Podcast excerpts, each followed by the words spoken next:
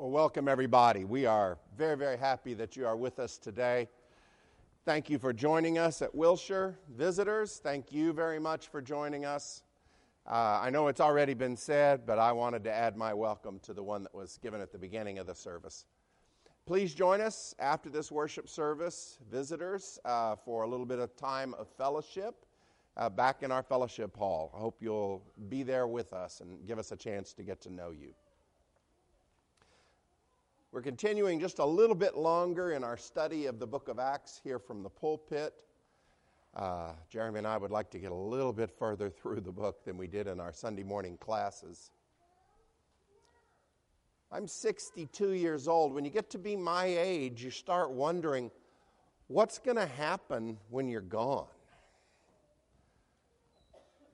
I start wondering, you know, I'm not going to be at OC, which is my full time job, teaching in the Bible faculty over there, working on some other stuff for them. I wonder what the school's going to be like once I'm gone. I've, I've preached here at Wilshire for a long, long time. I wonder what Wilshire is going to be like after I'm gone. You, when you get to my, my age, you start having those thoughts. And it's interesting, maybe it's just because of where I am in my life, but I noticed that Acts chapter 20 is kind of a transition in the structure of the book of Acts that marks Paul saying goodbye. He's saying goodbye to a very specific church. If you're reading the book of Acts, you see that he's uh, kind of completing what we often call the third missionary journey, and he's uh, making this trip, and he stops by Ephesus he doesn't go all the way to the town of Ephesus. He stops near there and asks the elders of Ephesus to come to him. But Luke goes ahead and records the substance of the talk that he gave to the elders at Ephesus. And it's interesting, from this point on, Paul is not going to have liberty much. He is going very quickly to become a prisoner in the next chapter. And from then on till the end of the book, he, other people are going to control his movements. He still is active, he's still used by God to preach the gospel, but it is a different part of the book from here on out as the last stage of To the Ends of the Earth is worked out by God's providence. Paul is taken, really, even against his will, partly to the ends of the earth, to the capital of the empire, to Rome, and there he's able to proclaim the gospel. That's where the book of Acts actually ends up. So, chapter 20 ends up being kind of a transition. He's saying a farewell sermon to a specific church and a specific group of church leaders, but I think it kind of also serves as Paul's larger talk to this is kind of what I hope for. All these churches that I've worked hard to establish, all these churches that I've labored to, to make succeed and to get going uh, in my mission efforts. This is what I am praying will happen with them after I am gone. And so if we read, I think, Acts 20, Paul's talk in Acts 20 with that idea in mind, I think we gain some permanent insights uh, from Paul's mind straight to our time today. He says, starting in verse 18, it's there on your sheet, you yourselves know how I lived among you the entire time from the first day I set foot in Asia, serving the Lord with all humility and with tears, enduring the trials that came to me through the plots of the Jews. I did not shrink from doing anything helpful, proclaiming the message to you and teaching you publicly and from house to house, as I testified to both Jews and Greeks about repentance towards God and faith towards our Lord Jesus Christ. What is it that Paul wants the church, for the church after he's gone? Number one thing that's on his mind, apparently, is he wants the church to keep preaching the good news. Because he says, that's what I was doing while I was with you, with tears, he says. I preached it in public when they would let me preach it in public. I preached it from house to house when that was all that was available. I preached the gospel. And so we know that was one of Paul's priority. What makes a church a church? There are lots in our culture, as in the ancient world, there are lots of organizations around that do all kinds of services. There are, there are all kinds of organizations that provide chances for people to be together, chances for people to, to uh, fellowship, chances for people to make friends, chances for people to, to encourage their children to turn out okay and, and to take care of each other perhaps when they're older. What, and a church can do all of those things and do it rather well, but, but what makes a church a church?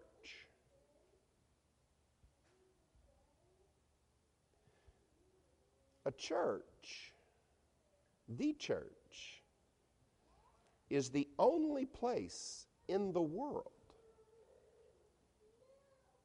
that is able to provide the good news of Jesus Christ. We can do lots of other things, and the church should do lots of other things. Jesus calls us to do many, many things.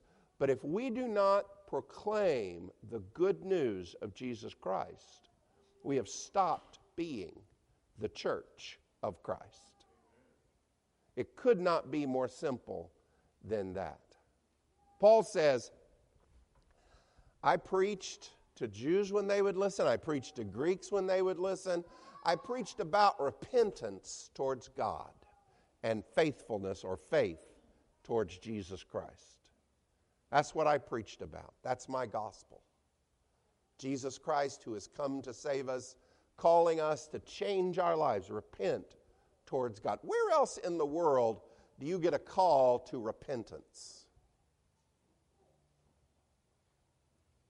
I've noticed that, there, that the internet is kind of an interesting phenomenon. On Facebook and on other social media where the responders are uh, named and you know who they are, no one ever calls you to repent. Whatever you're doing, whatever is going on in your life, your friends, the people that are with you in that social media just tell you, Love you, man. You're doing great. On the other hand, the, the internet's sort of schizophrenic because the parts of the internet that are anonymous, people are filthy mouthed. They hate you. They hate you for the smallest things.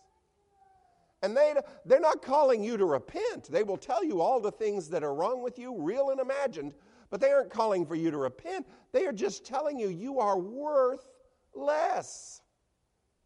That you might as well just give up and stop breathing now.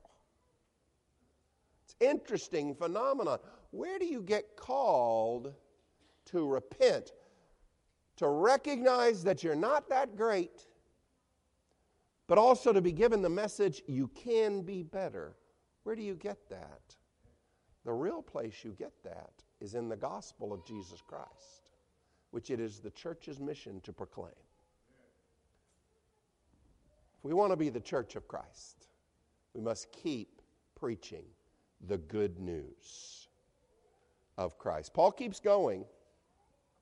He says this starting in verse 22 And now, as a captive to the Spirit, I am on my way to Jerusalem, not knowing what will happen to me there except that the Holy Spirit testifies to me in every city that imprisonment and persecutions are waiting for me.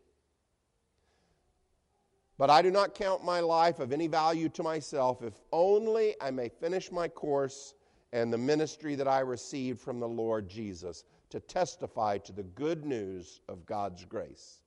And now I know that none of you among whom I've gone about proclaiming the kingdom will ever see my face again. Therefore, I declare to you this day that I'm not responsible for the blood of any of you, for I did not shrink from declaring to you the whole purpose of God. Keep watch over yourselves and over the flock, of which the Holy Spirit has made you overseers. Remember, Paul is speaking specifically to the elders of this church at Ephesus, of which the Holy Spirit has made you overseers to shepherd the church of God that he obtained with the blood of his own Son so that after I have gone, I know that after I've gone, savage wolves will come in among you, distorting the truth, uh, not sparing the flock. Some, even among your own group, will come distorting the truth in order to entice the disciples to follow them.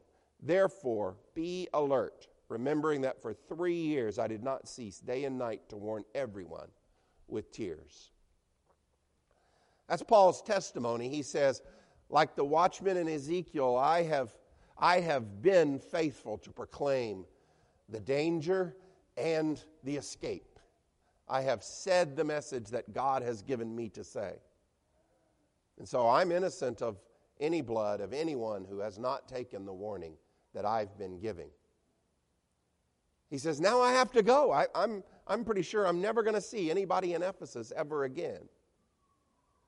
That seems to be the message that I keep getting over and over again. Prophet after prophet in city after city says, When you get to Jerusalem, you're no longer going to be free, Paul. I'm going because that's what God wants me to do. That's what's been laid upon me to go, and I don't mind, Paul says. I don't mind because it's more important to me to be faithful than to keep living. This is Paul's testimony. And then he turns to the elders, these men that he knows now are going to be leading the church from this point forward. And he says, So here's what I need from you guard the flock, keep watch over the flock. These men are the elders, they're the overseers or episcopos, the bishops. They are the, the shepherds or the pastors of this flock. You are to keep watch over this flock. Why, Paul? Why? He says, Because I know after I'm gone, savage wolves are going to come. Savage wolves. So, the second thing that Paul wants for the church after he's gone is that it protect the flock from predators.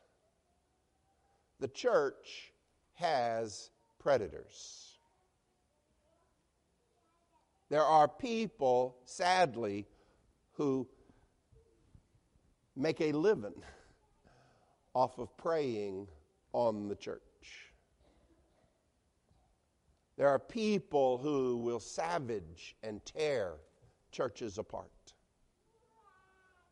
And the job of the leadership, the job of the elders, the job of ministers and, and the deacons and everyone who has any kind of spiritual maturity, the job is to protect the flock.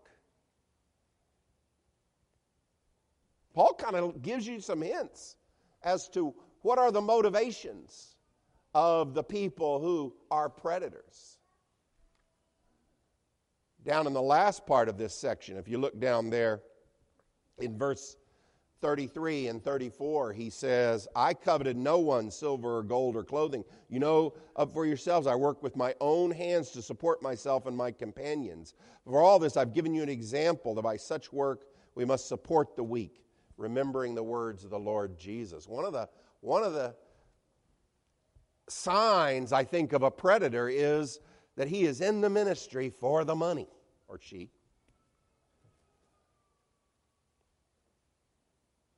Now, the gospel's pretty clear, the New Testament's pretty clear that ministers should be paid for their work.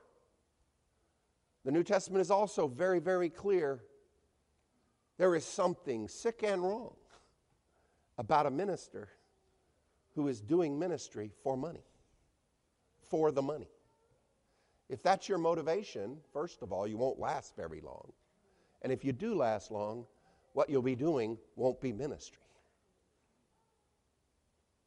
So protect the flock from predators. What are some of the other motivations that Paul notices? Well, in verse 30, he says, from, even from your own group, you pastors, you shepherds, you bishops, you overseers, bishops, even from your own group will come some who will distort the truth in order to entice disciples to follow them. That's another sign of church predators. They are interested in gathering a following not for Jesus, but for themselves. Now, they'll say Jesus, Jesus, Jesus, Jesus, but if you read between the lines, what the message that's coming across is me, me, me, me, me. That's a church predator. Paul says all of us have some responsibility. The more leadership you have, the more responsibility. All of us have responsibility to protect the flock from predators. Our job is to raise up Lord Jesus. My job is not to raise up Jim Baird. Jeremy's job is not to raise up Jeremy Beller. The elder's job is not to raise up the elders. All of us have the job of raising up Jesus. All of us have the job of helping your eyes see Jesus more clearly and helping your life walk more closely with Jesus Christ. Protect the flock from predators. Verse 27 gives us another clue of what Paul wants us to be careful about. For I did not shrink from declaring to you the whole purpose of God. The whole purpose of God. Another of the marks of church predators is that they are going to tailor make their message for their own purposes.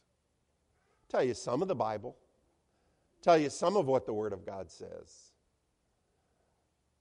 But the parts that I think you're not going to like, the parts that might mess up my agenda, the parts that might cost me money, or the parts that might cost me followers, I may not talk about those so strongly. That's the mark of a church predator. Protect the flock from predators. Now, you can't do that unless you yourselves continually feed yourself on the Word of God. If you're going to carry out your part in the duty of protecting the flock from predators, you need to feed yourself on the Word of God by which you can recognize predators. And that leads me to the next part. Look at verse 32. Now I commend you to God and to the word of his grace, word that is able to build you up and to give you the inheritance among all who are sanctified. Paul's leaving. He says, I'm not going to be back. I, don't, I, I think I'm never going to see any of you in the flesh again. What's going to keep you safe? He says, the word of God's grace. Third thing Paul wants for the churches after he's gone stay alive in God's word of grace. He says, if you will stay in God's word of grace, then that's going to build you up. And that's what's going to grant you the inheritance that you're hoping for eternal life. Stay alive in God's grace. The Word of God can be an instrument of violence. It can be used as an instrument of domination. It can be used as an instrument of self righteousness. It can be used to express my own fear, and it can be used to express my hate. Paul says the Word of God is itself when it helps us to understand God's grace. Stay alive in the Word of God's grace. Brothers and sisters, Paul's gone. He died a long time ago. The Word of God, the Word of God's grace, is still here for you and for me. I've been doing this Christianity thing for a long time now. It shows in my hair, it shows in my face. I've been a Christian a long time. And so I'm going to give you my personal testimony about the Word of God's grace. I've been touched by lots of things by God by many in many different ways. The church has ministered to me, individual Christians have ministered to me. Uh, I've been blessed in a variety of ways, but I'm going to tell you something.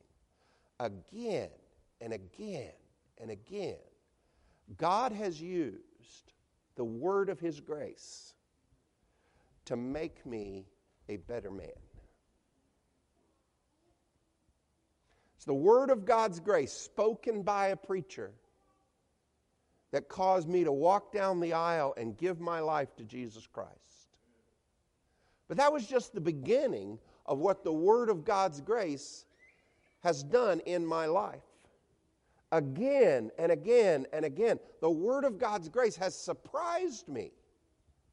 And I've been a Christian for years. It comes to me and shockingly says, The way you've been acting, the way you've been treating other people runs contrary to the word of God's grace. Jim, you must change. And the word of God's grace helps me to do just that. That has happened to me again and again and again. It's happened often enough that that's what I expect now. And I'm testifying to you that this will happen to you. For many of you, it's already happened multiple times. All of you, this is what the Word of God's grace has the power to do. Do not leave this power lying, gathering dust somewhere in some part of your house, unopened, unaccessed. The Word of God's grace can build you up, just as Paul said. The Word of God's grace can raise you up to receive your inheritance just as Paul said. Stay alive in God's word of grace. And look at verses 33 through 35, the last bit of Paul's farewell sermon to Ephesus. I coveted no one's silver or gold or clothing.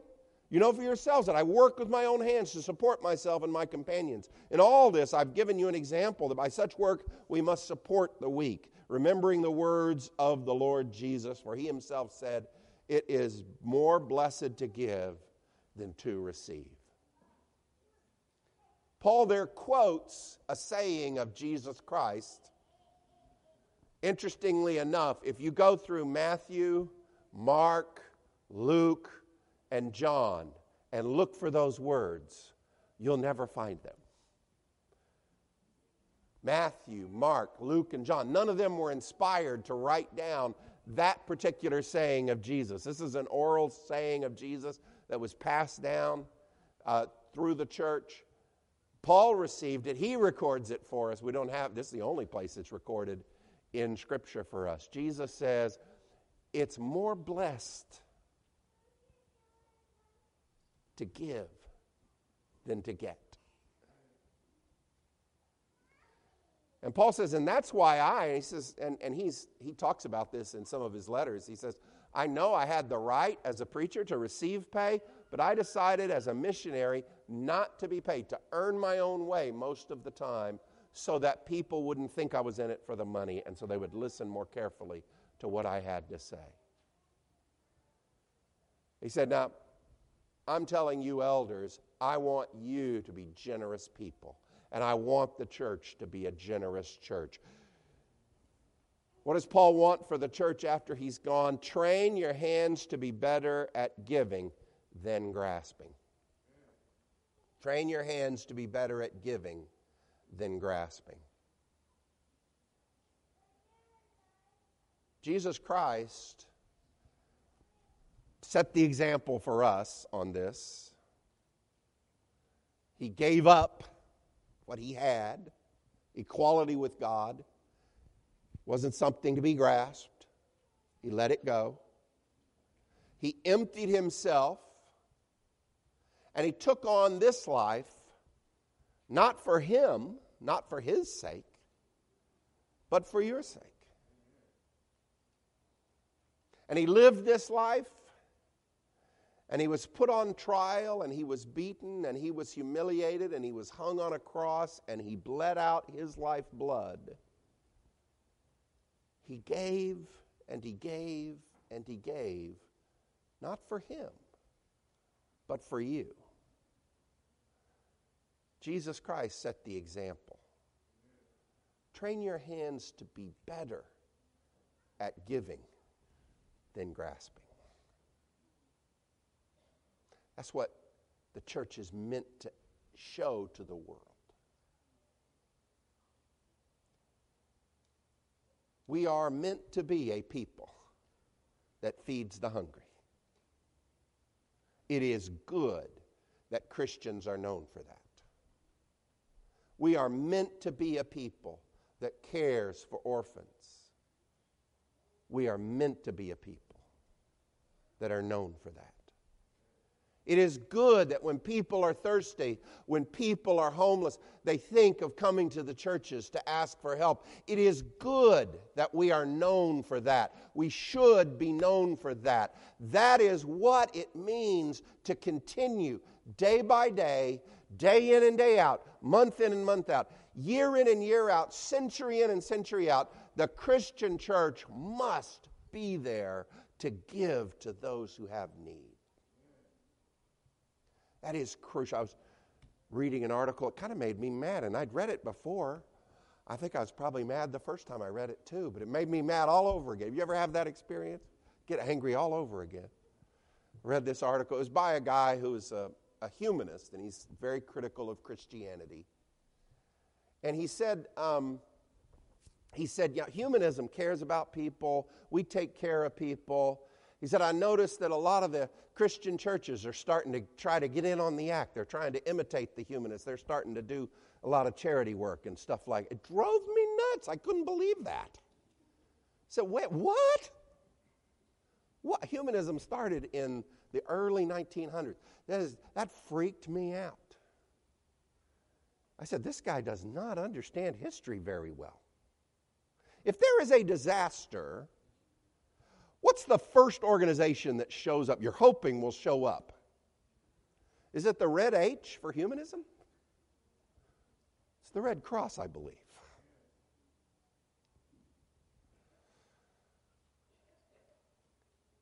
What's the largest charitable organization in the world? Vision International. It's a Christian group. There are a lot of charitable organizations. In fact, Christianity outdoes any other movement. There are lots of charities going on in the world, but Christianity, if you count all the Christian charity, it is it outstrips any other single source of charity on every measure. Giving, volunteering, that's just true. I'm reading a book right now that says one of the most important things you can do for a culture to help raise it out of poverty is to educate women.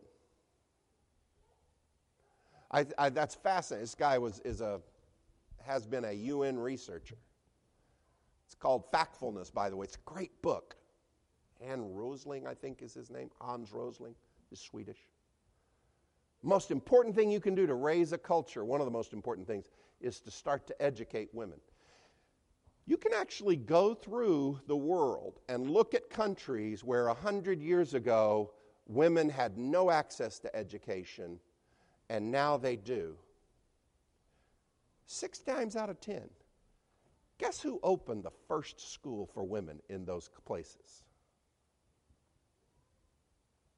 Christian missionaries over and over again. Now, they get taken over once they're up and running and, and obviously succeeding. The government will come in and take them oftentimes. But guess who opens them over and over and over again? Christians do. I don't mind that. I am glad that Christians are known as the people that when you're in trouble, they have an open hand. We should be known as the people who give. Our Lord and Savior said, it's way happier, it's way more blessed to give than to get, to give than to receive. Paul's prophecy was right. The prophecy that he had received was correct. He goes on, he's arrested in Jerusalem, and uh, he is in prison for the next many years, waiting for trial in various places. He had to leave those churches that he had established behind. Sometimes he can write letters to them, sometimes he can't. He had to leave them behind. But he didn't leave them alone. He knew that God's Spirit, working through the Word, working in other ways, was going to give them what they needed if they would follow the Spirit. That is still true today. Our church, our sister churches, can be what God wants them to be. We can continue to be God's kingdom in this place as we allow God to lead us forward. If you need to be responding to something in your life so you can be more in step with where God is leading, if you need prayers, if you need to receive baptism, if there's anything else we can do for you, why don't you come as we stand and as we sing?